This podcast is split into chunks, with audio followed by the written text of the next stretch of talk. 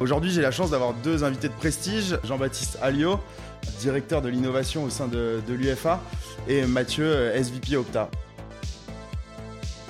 Sébastien Mathieu, ravi de vous avoir avec nous. Bonjour à tous, merci à la source de, cet accueil. Je m'appelle Maxime Tokajevic, je suis en charge euh, du planning strat et de l'innovation au sein de la Fédération française de football. Et donc je suis ravi d'être avec vous aujourd'hui. Alors je m'appelle Vincent PRH, je suis euh, directeur du digital chez euh, Amory Sport Organisation. Merci beaucoup pour l'invitation. Pour me présenter un petit peu, donc je suis le président effectivement de GameWard slash Sigma eSport.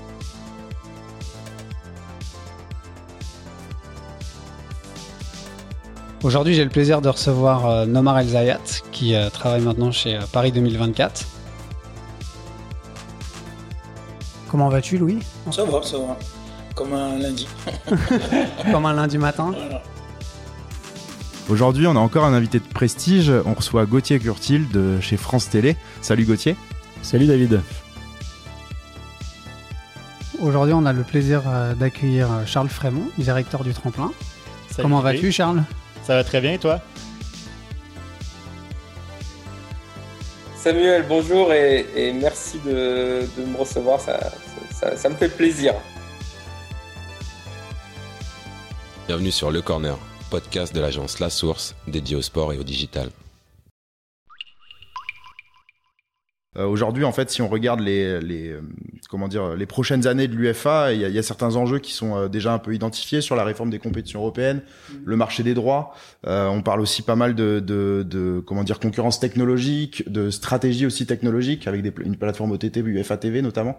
tu peux nous expliquer un peu tous ces enjeux et justement quels sont les plans de l'UFA jusqu'en 2024 Ouais, alors bon, ça va être prétentieux de ma part qu'on est, euh, que j'explique tous les plans de l'UFA, qu'on explique tout et que je déploie la, la, la roadmap. Bon, euh, d'un point de vue stratégique, sans être trop corporate, euh, faut se rappeler que l'UFA, on est non for profit et que oui, tu viens de le dire, concurrence euh, technologique, oui, changement de l'entertainment. Donc, c'est clair qu'on prend ça en plat, on prend ça en, compte, euh, on met en place pas mal de choses.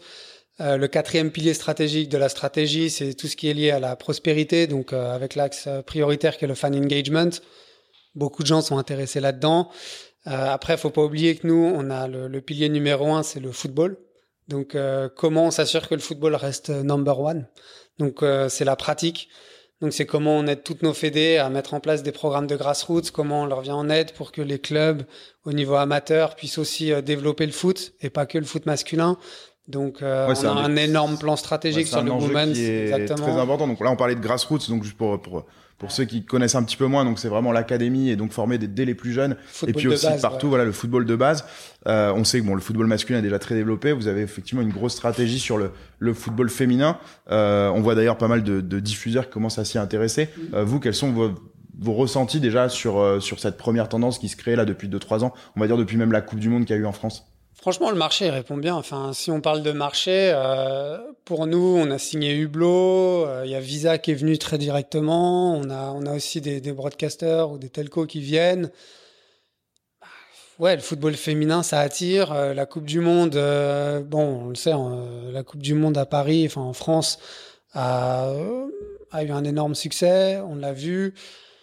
Pour nous, il y a, y a pas trop de débat. C'est juste, pour moi, le but, c'est qu'on appelle ça du football. Enfin, la stratégie UEFA, je veux dire, pour moi, pour l'UFA, c'est qu'on appelle ça du football. D'ailleurs, le terme égalité est souvent repris dans le. Dans ouais, et le football féminin, en fait, c'est plus qu'il y avait des stéréotypes ou des, des, quelque chose de culturel, et tu l'as encore un peu partout euh, en Europe. Hein. Il y a que tu ailles euh, dans le centre, sud, nord, est, euh, ouest. ouais, voilà, c'était avant tout culturel. On voit qu'on ouvre les portes et l'engagement, il est là. Euh, moi, je peux, je peux parler de certains euh, partenariats qu'on a fait. Donc, j'ai cité Hublot, mais par exemple, là, on a fait un partenariat avec Disney. Donc, ça fait aussi partie de la nouvelle euh, mentalité avec l'Innovation Hub, mais aussi les, les, les, différentes divisions, que ce soit marketing ou même euh, football, où on essaye de développer la pratique. Mais tu vois, pour engager encore plus les jeunes de 6 à 11 ans ou 12 ans, on a créé le UEFA Playmakers et c'est en partenariat avec Disney. Il y a 10 ans, on n'aurait jamais fait un partenariat ou pensé faire un partenariat avec Disney. Donc là, si tu vois comment on engage un peu avec des, des partenaires non traditionnels ou moins présents. Et c'est vraiment ça qu'on est en train de faire euh, pour la stratégie. Et donc, on a beaucoup parlé du mode expert. Qu'est-ce qui est important dans le développement d'une plateforme OTT que le public moyen ne voit pas et qui est vraiment stratégique de votre côté? On a vu le mode expert, on a vu, enfin, on a parlé un petit peu du clipping avec euh, avec Seika sur vos anciennes sur vos anciennes plateformes. Qu'est-ce qui est super important euh, en plus de ça? Qu'elle marche. Quand il y a beaucoup de monde sur un match de foot, il faut qu'elle marche. L'app. C'est le premier truc. Le black ah, screen, le fameux, la fameuse du black screen. C'est important. Vous pouvez faire la meilleure expérience du monde, avoir la meilleure app. Si quand vous avez un gros match, l'app crash. Bah, c'est un gros problème. Donc, je pense que c'est le, c'est le premier truc. Après, Mathieu va, peut, parler de tout ce qu'on peut développer autour, mais pour moi, le, le premier truc. Alors, on parle beaucoup de latence aussi. La latence, malgré tout, ça a de l'importance. Euh, moi, je me suis fait toute la Coupe du Monde, par exemple, euh, sur euh, sur MyCanal, y compris les matchs de la France. J'ai fait ce choix-là, mais c'est vrai qu'aujourd'hui, entre l'OTT et le linéaire classique, il y a, il y a une ah, latence. et donc, ça veut dire que si vous voulez regarder les matchs de la France en OTT, il faut il faut être bien isolé du monde et bien fermer les fenêtres.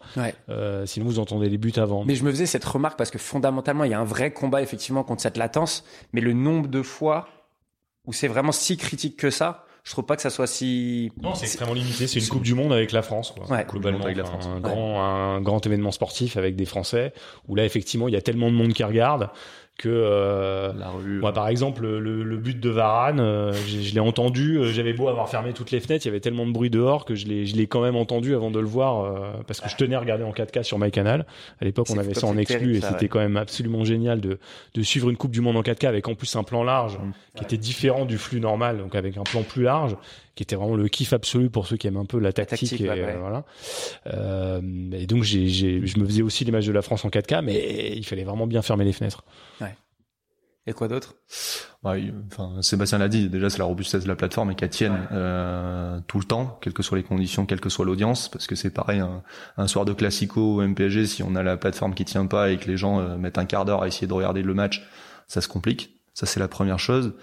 Et après, les, dans les fonctionnalités, aujourd'hui, je pense qu'on est tous, euh, via nos différentes plateformes, on est avide d'avoir un peu de personnalisation, de recommandations.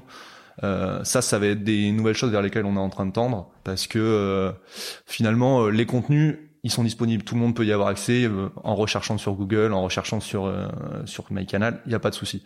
Après, c'est comment moi, en fonction de mes appétences, on va me proposer alors de manière déclarative ou pas des contenus qui vont pouvoir m'intéresser. Et après, ça va être tout, enfin, ça va être cette dose entre de la personnalisation, de la recommandation, versus aussi du ce qu'on appelle nous le discover, c'est-à-dire que c'est bien d'avoir de la personnalisation de la recommandation, mais si finalement, par contre, on me propose que les contenus qui m'intéressent, bah, je vais peut-être passer à côté d'autres contenus et surtout comme une sur une plateforme comme MyCanal où on a quand même du cinéma, du sport, de la série, des documentaires. Je vais, même si je suis fan de sport, ça peut peut-être m'intéresser d'avoir des séries et du, cinéma, des créations originales Canal. Qui, enfin voilà, c'est-à-dire que il faut avoir quand même ce, cette balance entre recommandation, personnalisation et aussi Discover et le travail éditorial qui va être à côté de ça, puisque en fonction de l'actualité euh, de, enfin voilà, on va proposer des contenus aux abonnés qui potentiellement les intéresseront, peut-être qu'ils intéresseront pas, mais au moins qu'ils passent pas à côté. Ouais, ça je crois que c'est hyper important et c'est deux grandes philosophies. Euh, si on compare par exemple Netflix à HBO, euh, la reco Netflix ou YouTube, euh, c'est de la reco euh, algorithmique finalement. HBO a choisi de faire de la reco humaine. Euh, c'est deux grandes philosophies, mais en fait, je crois qu'il faut pas les opposer. Je crois qu'il faut essayer de mixer euh, les deux pour justement atteindre euh, l'objectif dont parlait euh, Mathieu. Et, et, ça me paraît hyper important à développer. Enfin, moi qui suis par exemple un énorme consommateur bon, de Netflix, mais aussi de YouTube, euh, les recommandations sur YouTube, c'est d'une puissance absolue. C'est-à-dire que vous venez passer cinq minutes sur la plateforme et au bout de deux heures, vous êtes encore à regarder des trucs improbables. Euh, et c'est aussi vers ce vers quoi il faut tendre. Euh, et, c'est là où il y a des choses pour, des, pour une plateforme comme la nôtre euh, à apprendre et à regarder euh, chez, des, chez des acteurs comme ça, parce que c'est ce qui fait qu'on passe du temps. Et qu'on passe du temps de qualité aussi sur la plateforme. Il y a passé du temps parce qu'on cherche un truc qu'on a envie de regarder et qu'on le trouve pas et en fait on regarde éventuellement autre chose et c'est un peu pénible. plutôt contre-productif. ou passer un temps de qualité parce qu'en fait on est tellement bien servi en contenu qu'on est venu chercher mais aussi en contenu qu'on n'attendait pas. Ouais qu'en fait on y passe des heures et des heures. Et c'est là où pour moi YouTube par exemple est vraiment très très fort parce que il y a, y a, cette bonne justement euh, balance entre le truc qu'on est venu chercher et ce qu'on n'est pas venu chercher, mais qui quand même fait sens par rapport à ce qu'on était venu chercher. Comment en tant que Fédé, t'appréhendes aussi le fait que la tech, elle vient morceler ce marché-là, euh, elle va créer du contenu que tu vas pas forcément maîtriser. Euh, voilà, qu'est-ce qui se passe à la Fédé pour soit lutter, soit euh, s'approprier la chose? Comment, comment vous voyez les choses? Alors il y a plusieurs aspects. Il y a, il y a la notion de droit, ouais. c'est-à-dire euh, des choses sont captées dans des compétitions dans lesquelles ces acteurs-là n'ont aucun droit. Euh, il y a aussi le fait que certains acteurs, alors ton sœur éventuellement en fait partie, vient prendre des données euh, sur notre écosystème et est-ce qu'ils ont le droit euh, de le faire euh, voilà donc il y a tout cet aspect là mais est-ce que on est nous dans notre rôle aussi de pouvoir éventuellement démocratiser cette donnée ou en tout cas une partie d'entre elles et de l'offrir j'allais dire à l'écosystème euh, des données j'allais dire entre guillemets marchandes est-ce qu'on trouve un business model? Ça, c'est autre chose. Mais en tout cas, voilà, on pourrait dire ça, ça fait partie presque d'un actif euh, national qu'on met à disposition de tout le monde. En revanche, nous, on a toute une notion de données calculées. Euh, typiquement, les, les, données de la feuille de match euh, informatique. Maintenant, aujourd'hui, on peut euh, trouver un historique. Euh, voilà, on peut restituer sous forme infographique des, des, données intéressantes. Après, en effet, on voit qu'il y a énormément d'acteurs qui se positionnent, qui, qui proposent aussi des données pour un usage technique type scouting, etc., qui était déjà historique. Nous, on se positionne en disant, on regarde ce qui se fait, et en fait, on essaie de trouver aussi des solutions pour nos clubs, parce que nos clubs, eux, après, vont devoir payer en plus, euh, j'allais dire, auprès de, de ces sociétés-là, des statistiques qu'on pourrait être en mesure éventuellement de collecter aussi. Donc, pour l'instant, on n'a pas un modèle où, en gros, euh, on sait, euh, on a un partenariat très resserré avec un, un fournisseur en particulier, mais évidemment, c'est des sujets, des sujets que l'on regarde, mais qui est lié aussi à la captation. Et ça, le, sujet de la captation, euh, aujourd'hui, on voit que tous les fans veulent avoir leur, le vidéo, les vidéos de, leur équipe, même si elle est au plus bas niveau. Et donc, la captation automatique, voire la génération de statistiques dites automatiques aussi, euh, c'est un vrai sujet qu'on a dans le pipe depuis euh, maintenant un an, un an et demi, et on a bien avancé là-dessus. Mais voilà, il faut après trouver un business model. Le groupe ASO, vous avez quand même la chance d'avoir des, des, gros événements et en plus des événements un peu particuliers comme le Tour de France où finalement l'événement, le Tour de France est limite plus gros que la fédération euh, de cyclisme international. Et, euh, et c'est marrant de se dire que tu as quand même une grosse limitation sur ce que tu peux faire sur le digital encore parce que, parce que fondamentalement, quand tu le vis de l'intérieur, bah, tu te dis que les moyens sont pas forcément aussi gros que ce qu'on pourrait penser. En fait, c'est euh, pour, pour, le coup chez, chez ASO et alors, le Tour de France effectivement, c'est euh, l'événement cycliste euh, numéro un. Je pense que euh, c'est l'événement qui est le plus euh, essentiel à l'économie du cyclisme aujourd'hui. et on le voit aujourd'hui, même dans une période très complexe qui est la période Covid. on arrive du coup, on a un Tour de France qui va s'élancer samedi, 29 août. On, a, on arrive à à, maintenir à maintenir cet événement là qui est quand même clé pour euh, toute l'économie du cyclisme et ça c'est et même euh, en France hein, c'est essentiel pour la bah, France même d'un point de vue sport international c'est un des plus gros événements de sport. Exactement. Donc donc c'est c'est c'est extraordinaire qu'on qu'on arrive qu'on arrive à le maintenir. Et en fait non chez chez chez ASO les moyens les moyens quand même on, on, on en a. Et ça c'est c'est quand même génial de pouvoir travailler au quotidien. Aujourd'hui, on a on a juste tellement d'événements aussi chez ASO. On a on a une, on a quasiment 70 événements tout au long de l'année. Et nous, tu vois, sur la direction digitale, on est en transverse sur l'ensemble des événements. Donc, euh, il y a un moment donné aussi, il faut réussir à prioriser certains chantiers, prioriser les, les sujets. On n'a pas non plus des équipes euh, extensibles. Et, euh, et, finalement, on arrive à, à faire des, des, super choses. Là, on a sorti le nouveau site du Tour de France vendredi matin, qui est la première brique de ce qu'on essaie de construire pour pour 2021 sur des gros sujets CRM, de personnalisation, d'accompagnement de nos utilisateurs dans leur expérience digitale. Et voilà, on, a, on a des discussions avec, avec, beaucoup de nos sponsors, beaucoup de nos diffuseurs, euh, notamment aussi, sur euh, comment est-ce qu'on peut réussir à avoir des écosystèmes euh, digitaux qui soient complètement complémentaires et qui servent chacun, nous, de nos clients, parce que les diffuseurs, nos partenaires, c'est nos clients sur le Tour de France notamment. Et on essaye vraiment de travailler de manière conjointe pour, pour créer les meilleures expériences digitales pour, pour, pour, nos, pour nos fans. Comment vous êtes structuré, vous, côté GameWorld Quelle est la stratégie de la, de la structure et de l'équipe de mm. manière générale? Et comment vous arrivez à vous donner le temps euh, de créer cette communauté? C'est une très bonne question parce qu'effectivement, euh, il y a un fait dans l'e-sport, c'est que, enfin, comme dans beaucoup de boîtes, mais tu as quand même une grosse période d'investissement avant de pouvoir monétiser tout ça.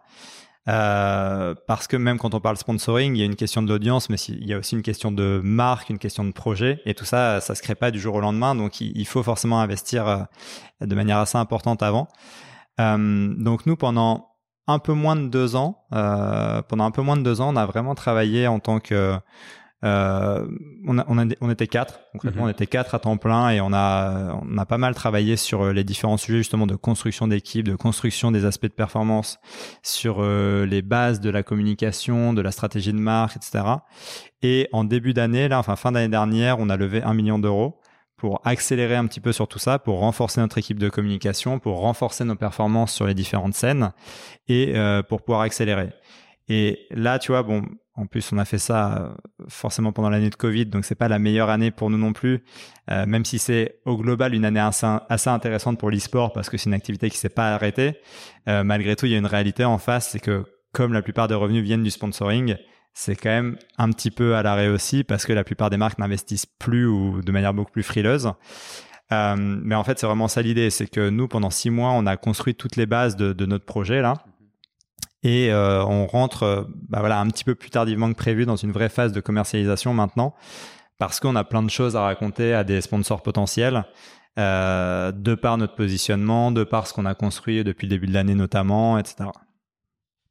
Mais, mais, mais voilà, et pour compléter, effectivement, euh, aujourd'hui, tu es forcément obligé d'investir quand même pas mal avant de réussir à avoir un modèle qui est pérenne. Mhm. Parce qu'un modèle pérenne, il y a très peu d'équipes e-sport aujourd'hui euh, en Europe ou dans le monde qui réussissent à en avoir un. Parce que l'écosystème est quand même toujours en développement. Ouais. Et, euh, et, du coup, ça prend du temps. Ouais, je pense qu'on y arrivera un petit peu plus tard, mais justement, cette notion de création de valeur chez les équipes, là où euh, la, la, création de valeur, je la trouve vachement centralisée pour le moment entre les organisateurs d'événementiels et les plateformes de diffusion. C'est super intéressant de voir comment vous allez tacler le sujet en ayant le modèle du sport traditionnel qui a été longtemps fondé sur juste les revenus de droit télé et les revenus de, euh, euh de, de, sponsoring, comment vous, avec euh, cette, euh, cette visibilité-là, vous allez construire un écosystème où bah, vous allez créer d'autres sources de revenus pour pérenniser, de pas être dépendant de, de, de peu de moyens de rentrée d'argent? Ouais, c'est une excellente question et, et je pense que c'est une des questions principales aujourd'hui. justement, beaucoup de gens investissent, mais tout le monde n'a pas encore la réponse de c'est quoi l'écosystème euh, mhm. et le modèle économique de demain. C'est pour ça que nous, on a tout de suite fait le choix d'avoir un projet qui est très marketing, c'est-à-dire que même les équipes professionnelles aujourd'hui, euh, même celles qui sont au, plus haut niveau européen, etc., il y en a pas mal qui sont construites à la base juste sur on a des joueurs qui sont performants, on monte et en fait on, voilà on crée tout un écosystème grâce à ça. Et donc ça veut dire que ta communauté est liée à tes joueurs? Ça peut être en partie lié à tes joueurs ou en tout cas, euh, le but c'est de réussir aussi à transférer la communauté de tes joueurs vers la marque parce qu'il y a un moment, il faut que ta marque soit aussi plus forte que la marque de tes joueurs. C'est-à-dire que euh, G2 par exemple qui vient de gagner donc euh, le, championnat européen de League of Legends, demain s'il y avait plus aucun des joueurs de G2 dans l'équipe, bon, ça ferait un petit peu mal quand même parce que c'est devenu des emblèmes, mais la marque G2 est tellement forte que voilà, ce serait toujours une marque, il y aurait toujours énormément de fans qui sont là pour G2 et pour tout ce qu'il y a autour, mis à part les joueurs. D'où la similitude avec le sport traditionnel euh, que tu mentionnais, où euh, tu es au PSG, oui, euh, forcément, l'arrivée de Beckham a fait rayonner le PSG, mais aujourd'hui, tu es supporter du PSG avant d'être supporter de Beckham. Alors, on a parlé tout à l'heure d'intégration de, de, de, partenaires dans justement le développement des solutions, etc. Et vous arrivez aussi parfois à avoir un projet innovant, où le budget est compliqué à les trouver, mais de, raisonner à l'inverse et vous dire, mais peut-être qu'on peut trouver un partenaire qui sera intéressé de venir pour ce projet. Un, partenaire d'ailleurs qui n'est peut-être pas encore existant au sein de, votre structure, euh, mais qui viendrait euh, justement euh, vous aider à intégrer un, un projet innovant. je parle notamment, on parle pas mal de, de Smart Cities autour de Paris 2024. Est-ce que finalement il n'y a pas des entreprises qui seraient intéressées de vous aider pour la mobilité ou des choses comme ça? Euh, bah, bah, mets-nous en contact. J'ai plein d'idées autour du vélo. Euh, bien sûr, il faut, il faut juste. Il y a aussi un, un, cadre légal euh, à, à, respecter naturellement. C'est euh, quand on veut faire appel à un certain nombre de, de partenaires, déjà, bah, on, les interroge, on, on, vérifie avec mmh. eux en amont. Et puis, si jamais c'est des potentiels partenaires.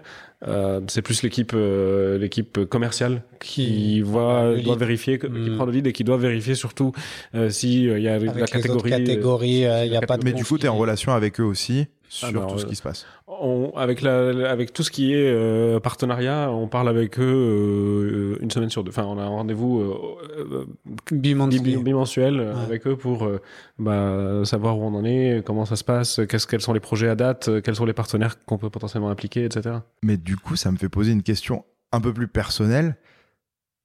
Ça doit être compliqué, en fait, de gérer tes semaines avec. Déjà, tu nous dis que tu dois parler à un tel, un tel, un tel, euh, de façon même euh, hebdomadaire ou bimensuelle. Mais déjà, placer tous ces meetings, plus faire le sourcing, plus après, justement, créer l'envie euh, en interne d'innover et d'amener de nouvelles choses. toi, à, titre personnel, ça doit être super challengeant. T'es tout seul?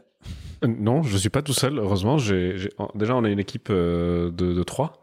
Euh, donc je suis avec euh, quelqu'un une, qui nous a rejoint qui s'appelle Claire Goyon qui travaille à la Fédération française de football euh, auparavant. Et euh, Baba Badian qui qui qui travaille aussi dans, dans l'équipe innovation. Donc déjà je, je suis pas seul heureusement. On les salue du coup. Ouais on les salue.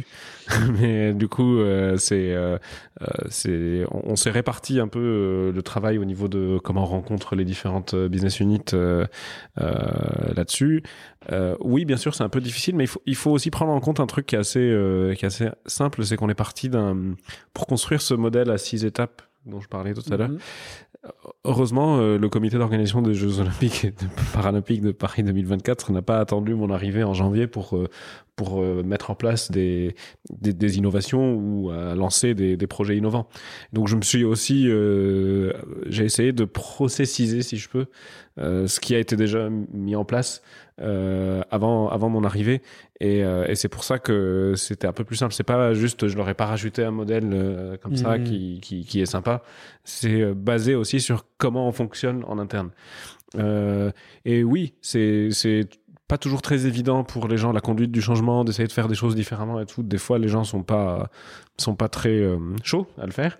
Mais on a cette chance aussi de euh, qui a été accélérée qui a été aussi par le par la crise sanitaire euh, c'est euh, les gens sont très ouverts à déjà de base à la partie euh, mettre en place des projets nouveaux c'est soutenu comme je disais tout à l'heure par notre notre directeur général une équipe plutôt dynamique enfin tu veux dire que l'équipe au sein du Cojo oui. ouais c'est déjà mon équipe l'appétence pour l'innovation en tout cas la conduite du changement ou être ouvert à des nouvelles initiatives ok donc as, tu dois enfin t'as ton rôle à tenir, mais on va dire que c'est plutôt simplifié, quoi. Dans... Tu viens pas avec un gilet pare-balles dans toutes les réunions. Non, non, non. Ok. C'est certaine. Non, je de toute façon, ça arrive pour tout le monde. Bien hein, sûr. Mais c'est pas, toujours partie du job, hein, mais euh, ok.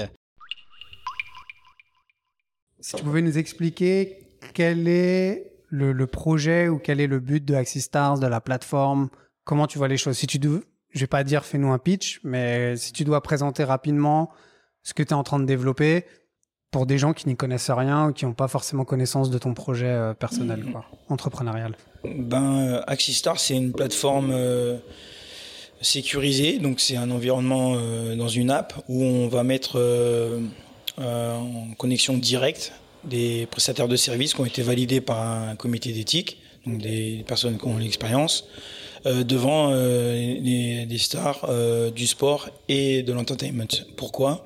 Parce que justement, ben, ces stars sont amenés souvent à être euh, focalisés que sur leur carrière, leur performance. Et là, nous, on veut euh, que pendant leur carrière, ils se développent personnellement et qu'ils soient un peu plus autonomes avec euh, différents différents types d'opportunités à l'intérieur. Donc, ça peut être des profils euh, qui ont été validés, ça peut être des informations ou ça peut être tout simplement des produits. Donc c'est vraiment leur, leur permettre de, de, comparer, de pouvoir s'indiquer aussi qui sont les meilleurs euh, en tant que prestataires. pas que foot. Pas que football, non. Ouais. Donc euh, ça peut être un chanteur ou autre qui n'importe qui. Ouais, donc en fait, sport entertainment.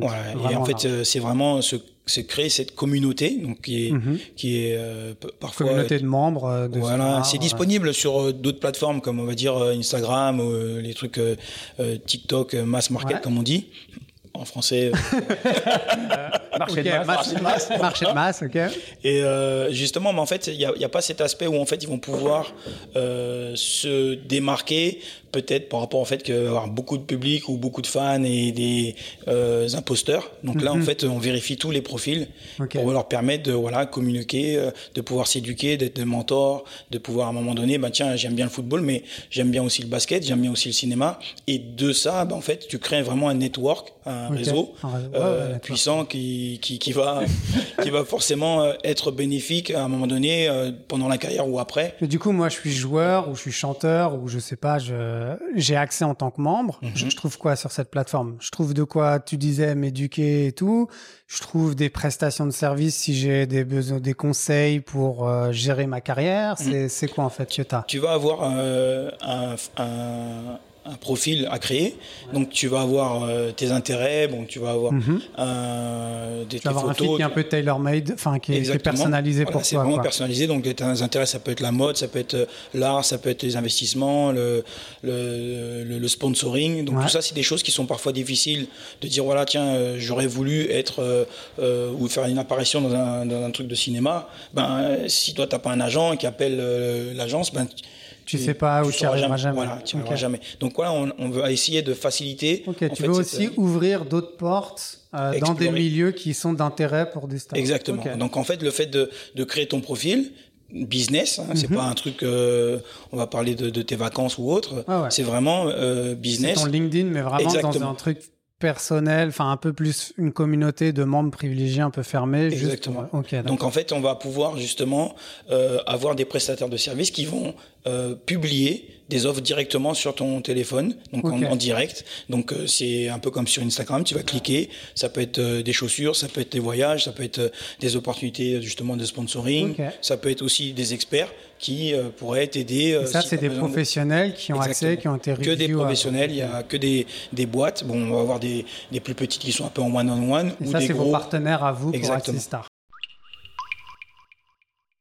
Ouais, ce qui est intéressant, c'est que justement, tu vas dans la direction, toi, de mettre du mid-roll sur le contenu numérique. Donc, ouais, pour des gens qui travaillent dans le digital, c'est génial parce que tu dis, ouais, d'un point de vue groupe, tu as vraiment une stratégie, une vision qui est en train d'être mise en place là-dessus.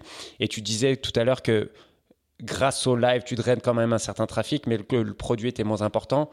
Mais de par le business model que tu es en train de mettre en place avec du mid-roll, les temps de session euh, des utilisateurs va devenir de plus, en plus de plus en plus important parce que justement, tu commences à réussir à capitaliser ton inventaire sur des durées de session plutôt que juste sur le côté pré-roll euh, une fois que tu lances la vidéo et à la limite après que ton utilisateur reste 5 minutes ou 20 minutes, ça n'a pas vraiment d'importance. Alors que là, de plus en plus, on va aller dans cette direction quand même. Ouais, ouais, bah c'est le sens de l'histoire. Euh, le sens de l'histoire, c'est effectivement d'avoir des fonctionnalités qui sont propres aux usages du sport. et le sens de l'histoire, c'est aussi de proposer du contenu qui est euh, qui est affranchi de celui de l'antenne. Nous, on est un groupe média télé. Euh, L'idée, euh, c'est justement pas de faire que sur le numérique, on propose exactement ce qui passe à la télé euh, sur, un, smartphone, sur une application ou sur un site web. c'est ce qu'on a beaucoup fait ces dernières années. Là, l'objectif, c'est d'avoir une offre éditoriale complètement différente. Euh, donc ça va, euh, comme on l'a lancé il y a quelques années, par euh, du multiflux sur un tournoi de Roland Garros pour suivre les matchs que tu as envie de suivre. ça va également sur le fait d'avoir des commentateurs différents sur le numérique par rapport à ceux de l'antenne. Je rappelle, que sur l'antenne, on a des, moyennes d'âge qui sont assez âgées. Voilà, on est, on est à plus de 50 ans hein, pour le, téléspectateur moyen qui consomme un live sport sur France Télévisions. Hein. Euh, alors que sur le numérique, on arrive à, descendre sous la barre des 40 ans. Pourquoi? Parce que on casse un peu les codes. On n'a pas forcément envie d'avoir euh, la même analyse euh, les mêmes commentaires sur qui passent à la télé que sur le numérique. C'est pour ça qu'on monte des partenariats avec des influenceurs, avec des gens qui vont un peu casser les codes et proposer une, façon de présenter le sport un peu différente. Euh, mais ça passe aussi euh, le fait de s'affranchir par les pas, de s'affranchir des logiques antennes sur le numérique. Ça passe aussi par l'exploitation de ce qu'on appelle nous un, un, signal euh, international, c'est-à-dire que on prend l'antenne beaucoup plus tôt sur le numérique. Je, je pense au, au, Tour des Flandres qui a eu lieu hier sur les antennes de France Télévisions. donc avec la chute de Julien Lafilippe, hein, pour pas belle à voir pas belle à voir, mais qui a pour le coup été un extrait qui a été très largement consommé et sur lequel on a fait une, belle audience pour France TV Sport. Et bah, typiquement, l'antenne couvrait l'heure et demie de, avant l'arrivée de la course. Nous, sur le numérique, on prend l'antenne beaucoup plus tôt, hein, d'aider la production, d'aider le lancement du signal, euh, du signal international. Donc on propose 5-6 heures, l'intégralité de, de, la course. Euh, et donc euh, voilà, l'idée c'est vraiment de proposer une expérience différente sur le numérique par rapport à celle de l'antenne.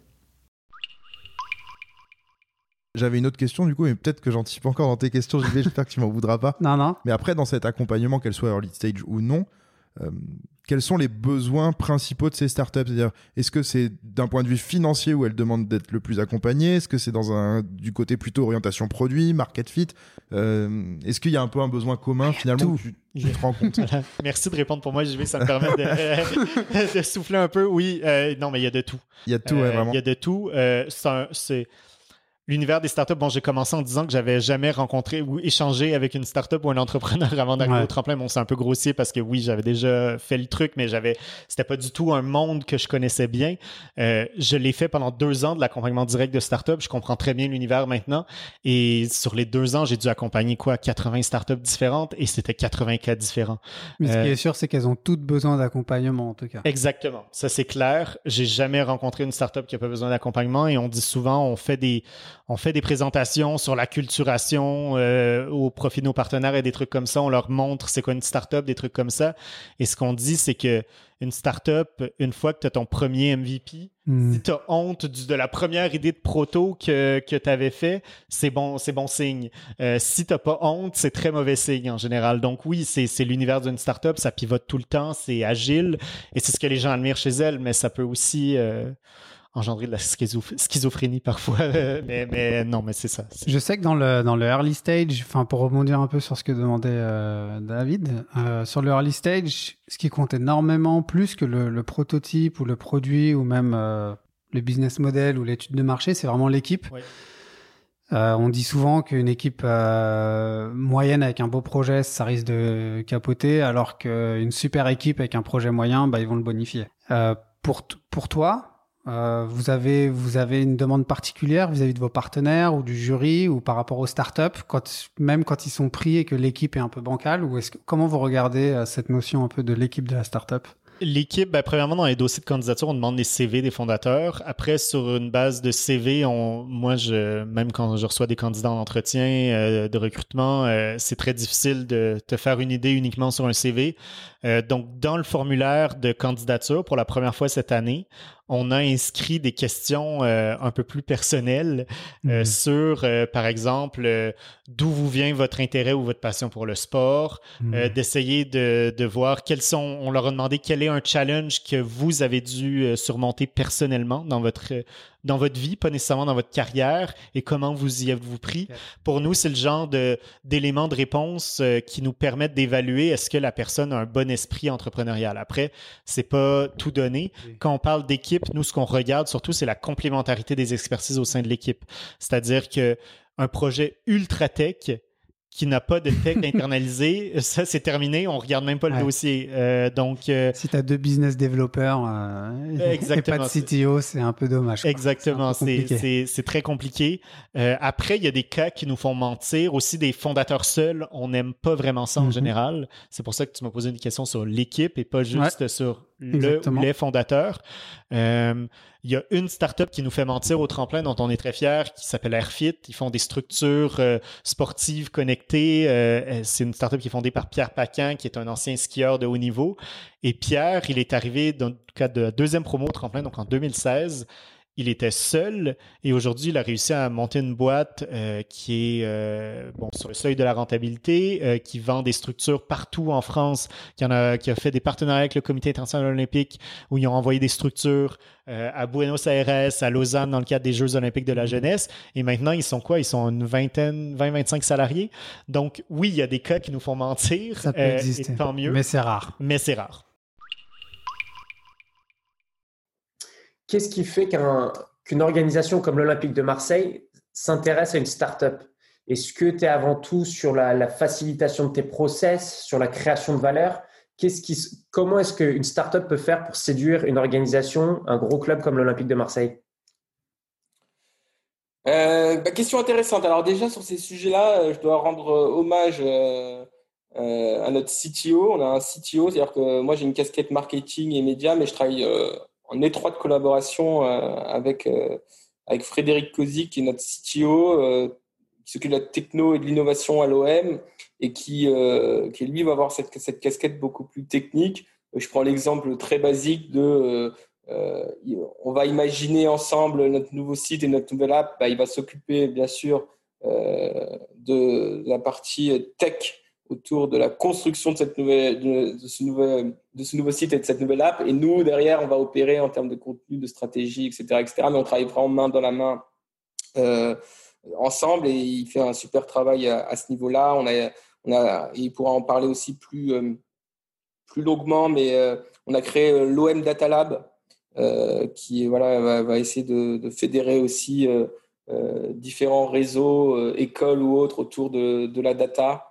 Et pourquoi pas partager des données, construire ensemble des choses. Voilà, il y a des super choses et là-dessus, peut-être qu'il faudra tout simplement que tu l'invites sur ton podcast parce qu'il a des choses passionnantes à, à raconter. Mais effectivement, on va travailler, notamment lui, avec plein de, plein de startups qui vont répondre à des besoins spécifiques. Et, et, c'est le choix qui, est, qui a d'ailleurs euh, été fait sur tout l'écosystème euh, digital qu'il pourra développer lui, en prenant euh, plusieurs acteurs best in class dans leur domaine et, et on essaie de les faire travailler ensemble sur tous nos, sur tous nos sujets.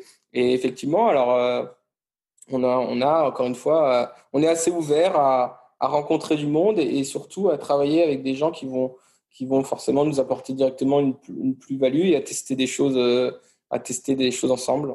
Je pense notamment à Greenfly, de mon côté.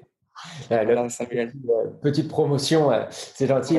Mais, mais, pas. Mais, non, mais voilà, c'est un, un, exemple, c'est un, exemple que je peux, que je peux donner effectivement. De, on, a, on avait besoin d'un outil euh, pour mettre à disposition euh, le plus rapidement possible, de la manière la plus qualitative, les contenus qu'on peut produire à nos, à nos joueurs. Euh, et Greenfly est arrivé avec une solution idoine pour ça et on, voilà, on a travaillé, on a travaillé là-dessus. C'est plutôt lancé aux États-Unis hein, d'abord et puis maintenant en Europe. Et voilà, on essaye de, voir ce qui peut se passer un peu partout, de rencontrer du monde. Et puis si ça colle, on essaye d'avancer. Et, voilà, effectivement, on fait il n'y a pas tout qui est fait en interne. Et bien sûr, on va essayer de, travailler avec, euh, avec, euh, différentes startups. D'ailleurs, la Ligue euh, fait aussi pas mal de choses là-dessus. Je dois, les saluer. Et, je crois que bientôt, là, je crois que c'est vendredi. Alors, on sera décalé dans le temps, mais sache, que dans quelques jours, il y a une conférence avec le Tremplin et les directeurs marketing des clubs euh, sont, invités. Et du coup, je serai à cette euh, conférence, euh, à cette visio. je, vais, je vais y assister en tout cas. Mais voilà, il y a, des choses qui se structurent. le tremplin, la ligue, les différents clubs, voilà, l'OM Data Lab qu'on sort et qui est un écosystème en propre. voilà, il y a plein de, il y a plein de choses qui se lancent. Le corner.